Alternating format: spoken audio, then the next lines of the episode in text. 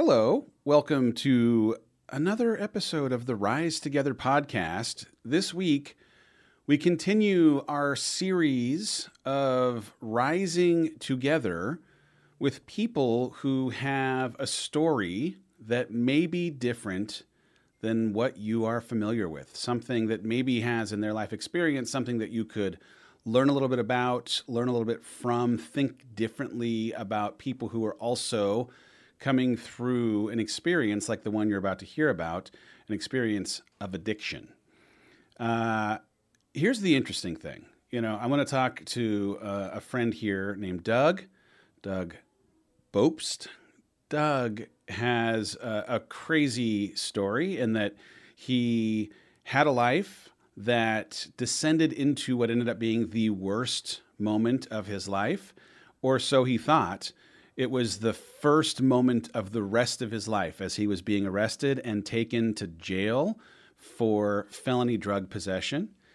And uh, in in hearing his story, it's a story of addiction.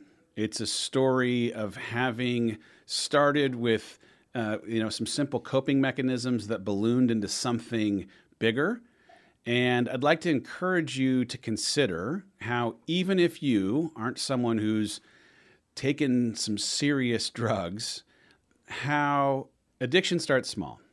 What can start for many of us as reaching for something to help take the rough edges off of a tough day or a long day is something that can snowball and get out of control and get out of um, us being able to still have it be a healthy part of our life. It can turn into a barrier from who we'd like to be or how we'd like to show up for the people we love in a snap. Yep, here in this instance, we're going to talk about the addiction of drugs, but addiction isn't exclusively to substances, it's not exclusively to things that you take. Addiction can be food. Addiction can be the way that you're paying attention to status on social media. Addiction can be vanity. It could be the way that you're working out beyond something that is healthy. It can be, frankly, anything. And so, as you hear this story, I hope that you'll also consider the parallels or the analogies that might be drawn for how any of us, in trying to quiet the voices in our head, be they of people in our past who may have left stories of our worthiness or our enoughness, the insecurities that get triggered in certain instances, and how we've reached for things and in coping mechanisms that that weren't there to actually serve us, that didn't help us. There is something interesting here also in what started as a small controllable thing spiraling into something that went out of control how it was about yep one drug leading to another. It's also the story of how the escalation of the choices and the drugs that were being introduced in Doug's life brought new circles of people around him that indulged in or afforded him these bad choices. And there are some of you that are listening right now who have already made some decisions in their life in coping mechanisms that have you finding people who aren't going to hold up an accountability mirror, that aren't going to hold you as accountable as you might need, because in surrounding yourself with these people, you know you're going to get off the hook. You know you're going to get away with making decisions that aren't in your best interest. It's a it's a slippery slope. When coping becomes a crutch, when coping turns to unhealthy, when coping starts to get in your own way, you have to make a choice to stop before it crosses over uh, and becomes an uncontrollable thing that you just can't can't keep control over. Um, I'll tell you what.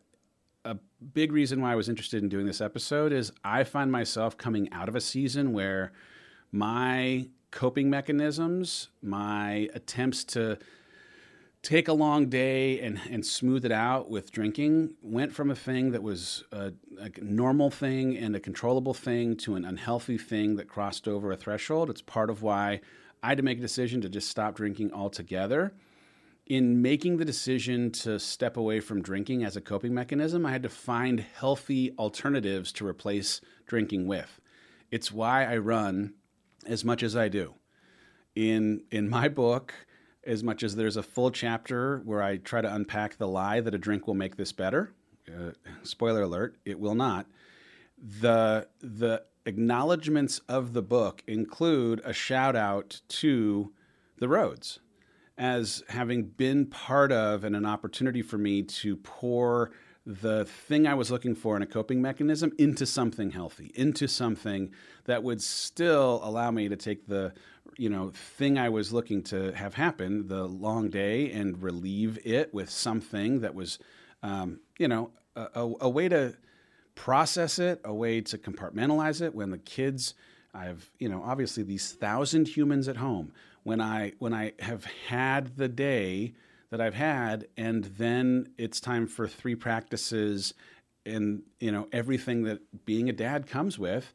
Uh, getting out and running for me was the thing that I was able to substitute my personal addiction for. And so, uh, if you're listening and you have responsibility, if you're listening, you have a lot of kids, if you're listening and you got a high stress job, if you're listening and you do the hardest thing in the entire world and stay home and be a parent at home to children, and there are days where you have to have a drink, have to have just a little pill, have to have a little bit of eating in secret, have to fill in the blank. I'd like to encourage you to think about those choices that today maybe feel controllable, those choices that maybe today you rationalize, those choices that maybe today you surround yourself with a circle of people who don't hold you accountable to the possible side effect that those decisions are having and how you show up for your family or how you show up at work or how you can look yourself in the mirror and feel a sense of pride for the choices that you're making when you listen to this story. Uh, I am awesome. I I'm sorry that sounded ridiculous, but I'm awesome.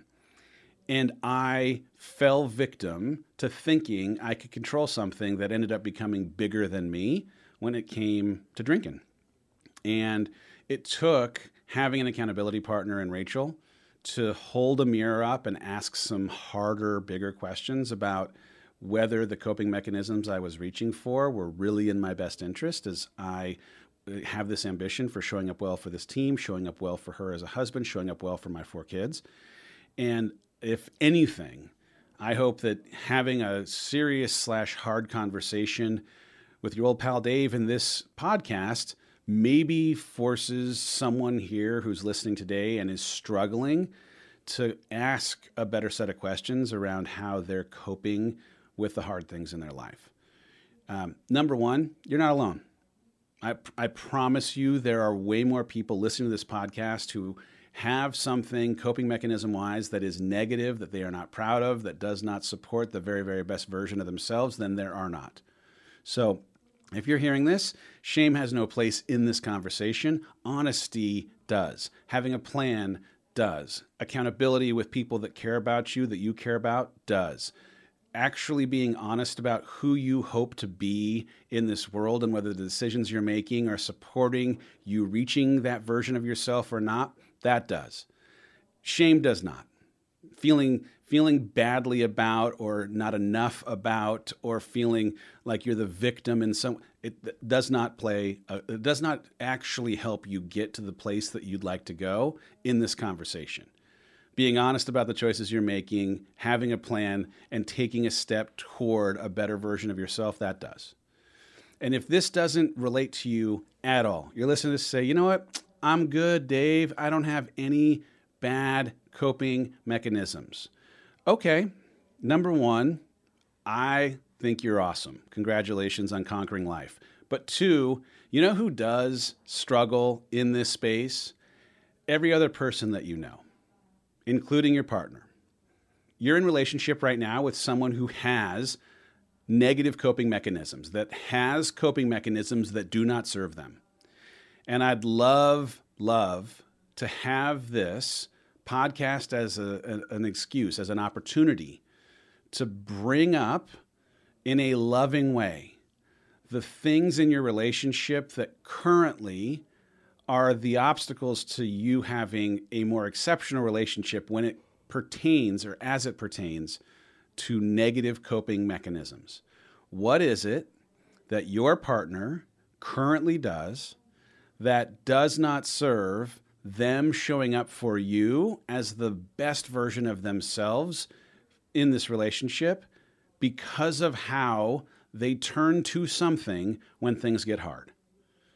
How is it, if you're going to be really honest with yourself, how do you, listener, turn to something that does not set you up to be the partner they deserve, does not set you up to be the parent they deserve?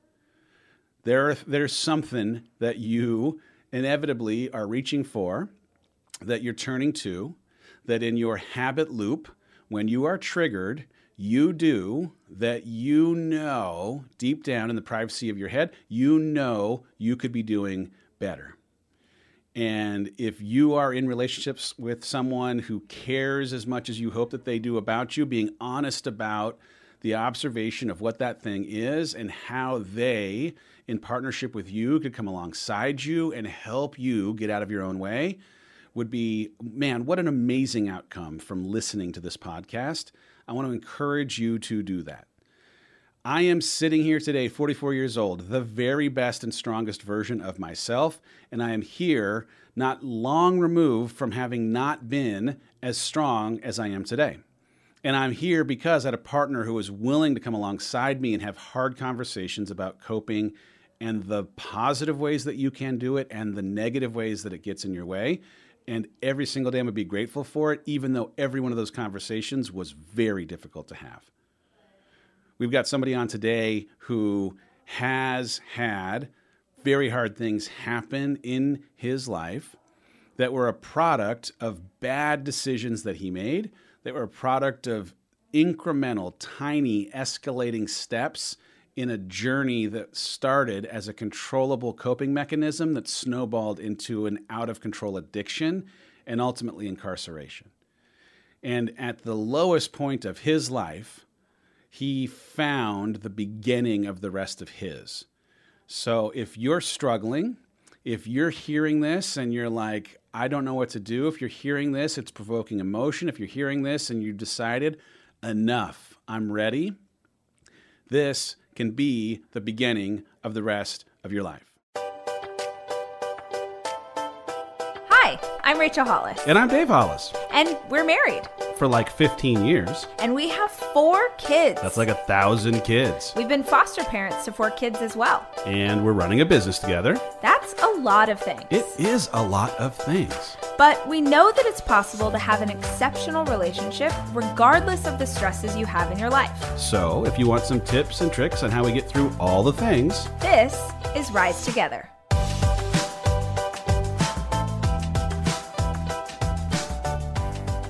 What's interesting for me in this conversation with you is I'm on a different kind of scale on the back end of having myself been in prison of my own making, uh, re- rehabilitating myself out of, in some respects, some addiction, and having spent way too much time having alcohol as a thing that was helping solve some of my problems, or I thought it was. It was not actually helping in any way. But now, being on the other side of this place where I was stuck and finding a, a new identity and a new platform and a new everything in in some ways has parallels. They're completely different in some ways, but some ways has parallels. So I'm really interested to talk a lot, you know, about your journey, who you are, who you were before everything that happened when you were 20 years old happened, what, you know, it took to have that turning point in your life where you decided, nope, I'm going to rewrite a different kind of story and what it's meant every day since. I'm getting ahead of myself though because I have not actually formally introduced you. I got to find a way to, at the top of the show, actually introduce Doug Bopst, who's on the show with us today. Uh, he is uh, an award winning personal trainer, an author, a speaker, a business owner. He's done a whole bunch of good in the world after having had a moment in a whole bunch of bad. And so rather than me spend more time introducing him, the books he's written, the work he's done, where he's been featured, Doug, welcome to the Rise Together podcast. Would you indulge these listeners with a little bit of background of who you are and what the heck you are going to share with us? Yeah, Dave, I appreciate you having me. And um, for those listening, my name is Doug Bopst, and I'm a personal trainer and an author. and I've experienced you know quite a bit of success in a lot of things along my journey. But you know, like Dave mentioned, it wasn't long ago I was really in the depths of despair. Um, I was hopeless. I was suicidal. I had no purpose in life. Um, as a matter of fact, I was incarcerated on felony drug charges when I was 21 years old, and that's where my life got changed. It was fitness. Fitness saved my life um, when I was when I was in jail, and now as part of my journey, I help other people use fitness and a lot of the motivation and positivity that I've learned to help change their own lives, and it's been quite a blessing, man. I got to tell you. So let me ask you this: There was a lot there. you found yourself at 21 in jail. What what happened? How did you get there? What was it that you know kind of led up to it? I, I mean, obviously, like drug felony in, in, in two words is a lot. But if you can give just a little bit of the background of like how you found yourself in the place that had you being pulled over before you got imprisoned, like what was it that was happening that led you into drugs or addiction or possession or whatever it was? that you know like can maybe be instructive to a little bit of like where you came from after that well you know i think for me i was self-medicating um, to escape my life in whatever way i could. My parents got divorced when i was five and so I, I dealt with a lot of the insecurities that come with that. And then i wasn't always the most um, athletic kid is uh, athletic kid and i loved sports but i just wasn't very good. I couldn't run i couldn't jump. Plus i was just goofy so it just didn't work for me. And I was picked on a lot in middle school and in high school, and so I had all these um, insecurities. I had a lot of uh, low self esteem, low self confidence, lack of self worth, and I wanted to do whatever I could to to numb the pain. And for me, it started with smoking pot when I was 14, and when I first started smoking, it felt like that monkey came off my back that I could finally be myself. I could finally not have to worry about what other people thought of me. I could finally just not, you know, think about the person that I looked at in the mirror. And, you know, I just kept chasing that same numbing feeling. And one hit led to me smoking every day and then slowly building up to the point where I was selling it to support my habit. And I barely uh, graduated high school because all my friends and I would do was we would ride around and smoke pot. And you know one thing led to the next and i'm i'm experimenting with cocaine shortly after graduating high school. And um, you know for those listening is for those who uh, you know when you start um, doing more drugs you meet more people um, who do more drugs. So i actually met a guy who was selling uh, copious amounts of pot and he was asking me if i wanted to start selling for him and i said of course i mean if i could make more than seven dollars an hour or whatever i was making it the job I, I had and I ended up uh, just selling, you know, up, upwards of like ten thousand dollars worth of pot a week to support not only me smoking pot, but then now I had a cocaine habit. And the problem with cocaine for me was I also struggle with have struggled with anxiety all my life, and cocaine and anxiety go about as well together as someone who's trying to lose 100 pounds and eating pizza every day. So it just didn't work. And I started getting like really bad panic attacks when I was like, you know, 17, 18, 19 years old and I just had no idea how to control them. And the only thing that I ended up finding was a friend. Um, I say he was a friend offered me a five milligram Percocet, and I just felt like that same monkey that came off my back when I first started smoking pot came off my back again um, because I got to a point where I had I could only smoke so much pot and I couldn't even get high anymore. And then that five milligram Percocet turned into me, you know, snorting, you know, three, 400 milligrams of Oxy every single day to the point where like half my left nostril was missing. Oh, yeah. I was spending, yeah, I was spending hundreds of dollars a day. And that's where it, it, it led me to making a lot of dumb decisions, not only like uh, personally, but even like professionally. I mean, I had 21 jobs at the time I was 20 years old, and I I got arrested on Cinco de Mayo 2008 um, with when I was riding around with two of my friends to go pick up some pills. I had the half a pound of pot in my trunk, two thousand dollars in cash, and I had a busted headlight that I've been meaning to get fixed. I got pulled over. You know, my heart sank into the pit of my stomach. I was scared. I was like, my life at that point, I thought was over. And I don't know if, if you or anyone listening has had these experiences where you make a really bad decision like that. But I felt like every bad choice I'd ever made just came to a head and was running through my brain. And um, and then I, that's that's that's exactly like where my journey started as far as you know what landed me in jail. I mean, it, at the end of the day, I thought this was the biggest setback ever in my life, but it ended up becoming my biggest blessing. I love it. Okay, there's a few things to unpack. I, I'm to start with because there's you know there's to be some listeners that are like, well, I'm I, I can't relate. I, am not smoking that much weed. I don't have a cocaine thing that escalated out of the weed. I never had the Percocet problem, and I think it's important to start by just recognizing that the initial attempt to mute some of the discomfort from the circumstances of life showed up in something that probably felt manageable. That was a little bit of weed here in the same way that it might be a glass of wine at night there or that might be just just a little bit, right? And then those things, that thing that you're using to help cope becomes not able to actually take care of the sharp edges of your day or the insecurity of your heart or the whatever it might be, and you need more. And it's when it then tipped into the more that it became the kind of problem that you now didn't have as much control of. And I'm speaking as much out of my own personal experience in I I love to have a drink at the end of a long day. And for years, that was something that was super, super manageable because, hey, a drink or two at the end of a long day. I've got a thousand kids to you know, like softly transition out of a busy day into an evening was just a thing that I could do. And when my life ramped up and started to introduce new, harder, more complicated things around identity and around fulfillment and around chasing the dreams of now this new company, I had to make a decision to fully and completely step back from what had become an unhealthy coping mechanism. And you had an unhealthy coping mechanism. On a completely different scale, it was something that was controllable that turned into something uncontrollable.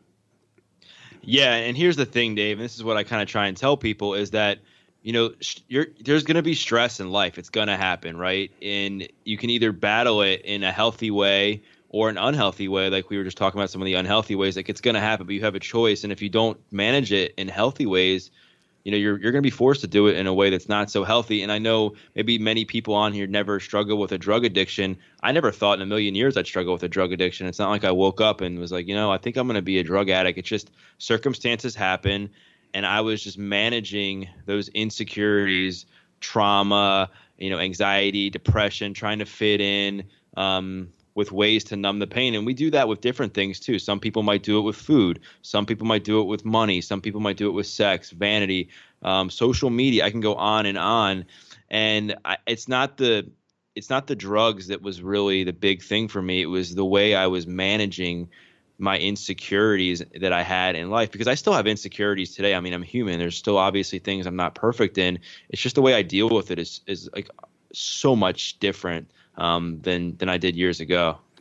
Well, I love the idea that the you know worst moment of your life, the place that you found yourself worried that maybe this was the end of your life or that life was over, was the beginning of your of your life. Yeah, I mean the judge uh, sentenced me to to five years, everything suspended but ninety days, um, five years probation, two hundred hours community service, all kinds of drug classes and fines, and then convicted me of the drug felony. He's like, I'm giving you a second chance. He's like, if you complete everything without messing up, I will take the felony off your record when you get done your probation. And I just, at that point, I was 20 and I didn't think I was going to live to see my 25th birthday. Like I hadn't, I literally had no idea how much longer I was going to live. I mean, I had buried several of my friends by this time when I got to jail, after I detoxed cold turkey off of opiates for three weeks, which is like having the flu. It was terrible. It was awful. And my soon-to-be cellmate, I ran into. Um, he was like one of those guys who looked like a more jacked um, version of um, Brad Pitt from Fight Club. And yeah, and he was like doing that like thousands of push-ups. He was doing all these pull-ups, like climbing the like the walls and the railings in the jail. I was like, who the heck is this guy?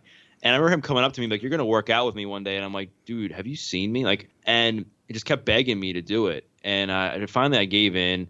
And I remember like getting down to do a push up. I couldn't even do a push up from my from my knees. It was I was pathetic, and I really started to take ownership for myself when I was in there. Um, I really tried to adopt this mindset of I'm going to do whatever it takes to win every single day. And you know, we set some goals in there uh, to, to do like 10 push-ups and run a mile by the time I left after a few months. And I just busted my butt to make sure that without fail, every single day. I gave it my best during my workouts, and something shifted in my mind. And it wasn't the push ups and the sit ups themselves, it was how they made me feel. Right. And we talked about earlier about healthy and versus unhealthy coping mechanisms. I was like, wow, I actually feel good. I feel like I'm high, but I haven't done any drugs. I feel like I can be happy and I haven't done any drugs. I feel like I can de stress without doing any drugs. And that was a huge shift for me. And um, by the time I left jail, uh, I was able to do the 10 push ups and run a mile and I cried when I left because I just felt like my life was changed. And and I and not only just for myself, but just for what this guy had done for me. And he gave me a workout plan that I still have framed in my place, so I never forget where I came from. And I promised him when I left that I wouldn't mess up. I continue to pay it forward, and then I wouldn't let him down. How long ago did all this happen in your life? How how how long since you were a human who was sitting inside of a cell? Uh, it was almost eleven years ago. Right. So like the the the thing I think I want to point out too is like there is something strange in the way that we as people who make mistakes find ourselves stuck or sitting in a spot of mediocrity like having told ourselves some story of well, my family of origin dictates that this is just the way that life's going to be for me, or there's no way that I could do the kind of work that's necessary because it's going to take too much time, or that there's like you can tell a story as to why the stuck that you feel is the stuck you think you deserve, and that it's just the way that your life is going to be, that it just it's not going to get any better than this. And I am here to tell you as a person who got stuck and came out of stuck. I'm sure Doug can tell you as a person who made choices and came out of it unbelievably better that that decision that you are making is a lie that you are believing. You are choosing to believe a story that you've told yourself or that other people that you love or crave love from have told you. And by believing that, you are going to stay stuck unless you decide to flip that script and take control of the narrative of your life. You have you have to choose that that's not the story. Is there something, Doug, in the way that you're having seen how much was possible from where you were to where you are? I mean, obviously, it's not been 11 years since you've been crushing it. You've been crushing it for years now since you've been able to rehabilitate yourself. But for me, seeing, man, in just two years, I was able to do all these things. It's completely rewired the way that my brain thinks about how I can overcome anything literally anything that gets thrown my way. So, Doug, I know you've written books. You obviously have used fitness to transform humans. Tell us a little bit about the way that the experiences that you've had have shown up in how you've tried to serve others. And um, in, in, first, in, in, your books, I know you've written From Felony to Fitness to Free. You've written Faith, Family, Fitness. I think there's one also on addiction. Tell us a little about the books that you've written. So I mean, Dave, I got to tell you, it's really cool as I look back, and I really didn't realize this till one of my clients actually pointed this out um, a few months ago that that the books are all a, reflection of where I was at at that point in my journey. So when I wrote from felony to fitness to free, I wrote it right after the felony came off my record in 2014. I was like, wow, like I'm going to inspire people to make the most of their, their, of their second chance, turn negative into a positive, and and share my story. And that's what like really got me to start sharing my story was that book and then faith family fitness was you know i'm a born again christian. I wasn't always a guy who believed in anything. I mean i grew up not believing in god at all. And i got to a point in my life where i was spiritually broken. I mean i had everything else going for me. Um, this was you know about five years ago. And i ended up um, becoming a christian. And and I realized that a lot a lot of my healing and transformation has been a result of that and a lot of the things that I've learned through that. And so I wanted to share my lessons in faith, family, fitness, which got written shortly after um, I became a born again Christian. And then the of recovery was I just hit you know 10 years into recovery and I wanted to share a lot of the lessons and tips that I've learned um, to, to how, how to to conquer drug addiction, how to thrive in recovery, how to battle you know anything you're dealing with, but also interview a collection of people from all walks of life and what their top tips and tricks are as well, and and showcase that. Um, it's about you know changing the people you hang out with. It's about working out. It's about self awareness. It's about having a spirituality practice that works for you. It's about being regimented and just to help people know that whether they're struggling with addiction or not, it's all relatable because we all struggle with stuff. I mean, life guarantees you to have problems. It's just like how you going to deal with it that counts. And I think you know these tools and in that book is really something that's going to help people. Right on. In having your conversations with people who were battling or, or will potentially battle addiction for their entire life. Were there was there a, consistent thing that came up from everyone? Were there were there some consistent things? Like what is? I, think there is a ton of relatability. And by the way, there's you know like we I want to keep having conversations like this so that we can take some of the taboo away from the struggle because if we can bring it into light, we can actually work on how and why why it happens and how to you know help people get past it happening. But were, were there things that kind of consistently came up in the conversations you were having in the interviews for the book? I mean, yeah, I would I would all, I would all say that people a lot of people were battling things in some unhealthy ways. They all wanted to feel outside of themselves. They all wanted to just you know we're we're dealing with some stuff on the inside that was being displayed externally. I mean, I think addiction is something that is an internal battle that's displayed externally. And I think that the commonality was the solution was like really immersing yourself in positive community, really um, having some sort of fitness approach that works for you. It doesn't have to be, you know, going to boot camp every day or working with a trainer. It's just something that gets your body moving. Um, and then also having a spirituality practice that works for for you, whether it's Christianity, whether it's Buddhism, whether it's just getting out in nature every day and and, and embracing that um, giving back, whatever whatever it looks like. Um, it was all common. It was just, and that's why I chose. It was an interview style book where I asked everybody the same five questions because I knew I knew just based on my journey and talking to other people that those are the these are the main things that that people um, really use to help them thrive in recovery. And, and a lot of the answers were they were different, but, but very similar in the way I just I just described. Yeah. So this is a relationship podcast. So theoretically, humans listening in relationship, though obviously, if you're not in a relationship, welcome. You're always welcome here. Uh, addiction and and overcoming hard things, and you know, like going from who you were to like who you hope to be, is a thing that's inevitably going to show up as a part of uh, uh, relationships as well.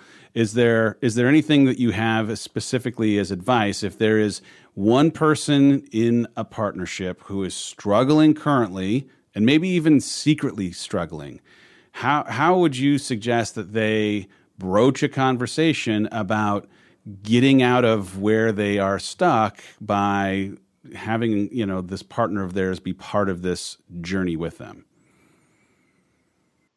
Yeah, I mean that's a tough one. I think codependency is something that's huge, right? We hear a lot about codependency and people who stay in the wrong relationships just you know for the for the um just for the reasons of just feeling like they need to be part of something, right? And I think the same thing comes with people who are struggling with addiction. I think, you know, at the end of the day, you have to be prepared to approach a subject. Um, number one, out of love, not out of shame. I think because a lot of times when people are going through hard stuff, whether it's drugs, alcohol, sex addiction, whatever, they're not exactly happy about it.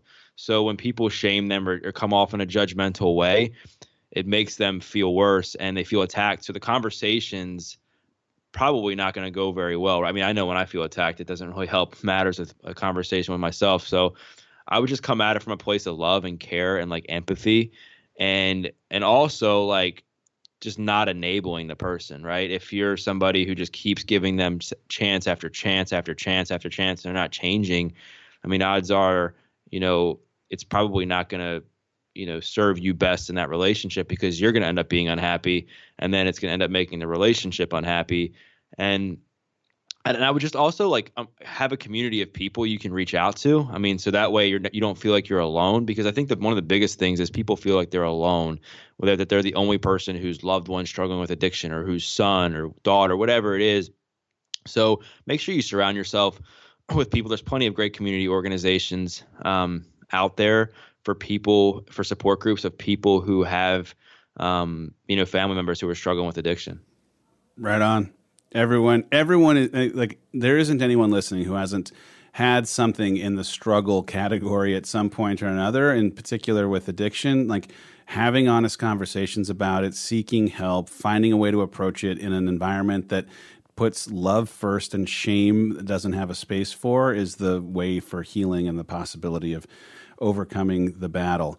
So we're we're transitioning shortly into what for us is one of our biggest activations as a community. The last ninety days, we do this thing from October first to the end of de- of December in this attempt to try and finish the year as strong as we possibly can. And, and we rally the community around these five ideas of getting up an hour earlier and doing something for yourself, moving your body for 30 minutes, drinking half your body weight in ounces of water every single day, focusing on gratitude and finding a single category of food you know you shouldn't be eating and taking a 30 day break from it.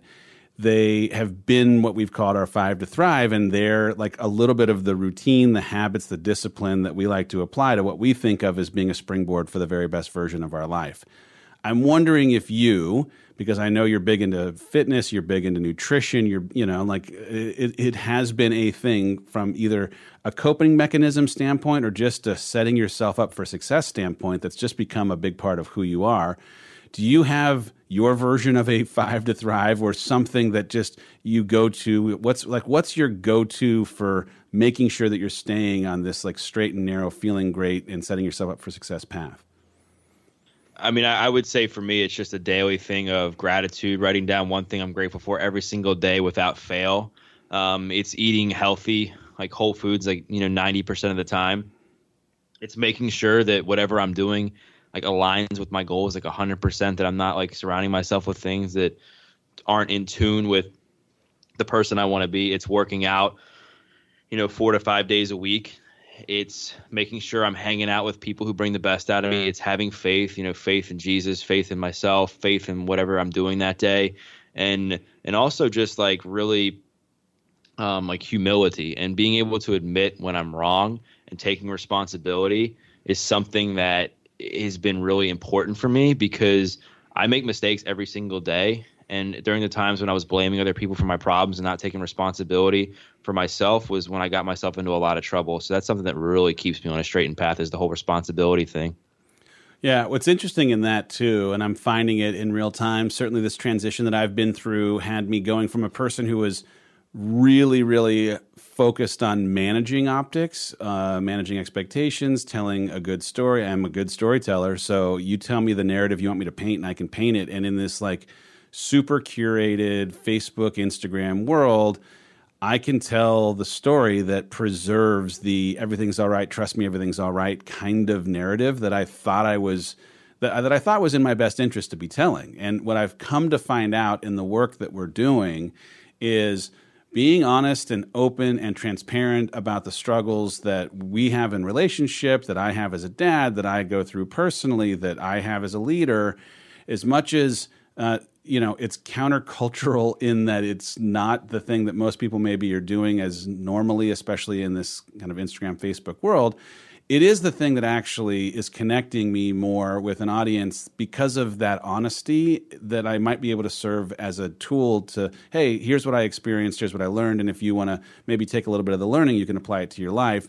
I'm going to assume that at the beginning of you having this journey like me there was this I mean, I guess I don't want to assume, but my, for me, I, I, was resistant at first because I was worried of what people might think if I were to be as honest as I was about the things that I struggled with. As I have this book coming out that's 20 chapters of 20 times in my life where I am not, there's stories that I'm just not proud of, but I know in telling them, they're going to connect to people was there was there a hesitancy to be as honest about the things that you've been through that now because of how you've been able to see it deliver value it's changed the way you think about owning who you were and who you are? Oh yeah. I mean when i first um, you know started really sharing my story i mean before that i was so scared. I was like what are people going to think of me? This whole felon thing drugs. And i was like dating, like forget dating. Who's to want to date like a convicted felon or former convicted felon who is a drug addict? Like who's to want that? And so I had all these self sabotaging thoughts going through my mind. And I remember like I just started sharing. What ended up happening was um, one of my clients at the gym I really liked a lot. I mean, I liked all my clients, but you know, we had a good relationship. She would invite me over for Thanksgiving and different holidays things, and I hadn't told her my story, so I was like so scared. I felt almost like guilty because I felt like I was hiding something. And I remember just opening up and sharing it to her and telling her what was going on. And she was like, I thought the world of you before, and now I really think the world of you for what you've been through. And it just changed my mindset about it. I was like, wow, like, and I just remember thinking to myself, and I don't know if it was somebody who, who said something to me or what, that the people who are judging me or shaming me for what I've been through aren't people who are meant to be in my life. And I had to really adopt that mindset because you know, there's going to be people that don't resonate with my story. There's going to be people that say, you know what, like, how dare you do that, or why'd you do that? But at the end of the day, like, I have to keep my eye on the people that are supposed to be in my life and not the people that aren't. So good. All right, Doug. We are out of time, my man. It's been so nice catching up, getting to hear your story, getting to hopefully serve this audience well with um, the reminder one, own your story, own who you are, see the things that have happened to you as having happened for you, that the hardest times in your life may, in fact, be the beginning of the best times of your life. And um, that if you find yourself stuck, if you find yourself in a rut, if you find yourself struggling, certainly uh, with something like addiction, that there is another side of this. There is the um, having persevered through after a bunch of hard work version of your life that if you want to fight for it and do the work, you can get to. Doug, tell us where listeners can follow you, where they can find out any information about you, your books, and all the work that you're doing. So the best way to connect with me is on I'm pretty active on Instagram. It's at Doug Bopst. And then if you just go to www.dougbopst.com, it's got all my information there as far as you know some of the stuff I offer as far as speaking or um, different services, and also with my books if anybody's interested in, in kind of you know diving more into that. Excellent. Well, thank you for being here. I know that uh, the audience is going to be appreciative of you having been here and. Uh, I hope you continue to do some good work in impacting lives with the story of your life and all the work you're going to do in fitness and everything else, my man. I appreciate you having me and looking forward to, to, to hearing how it goes.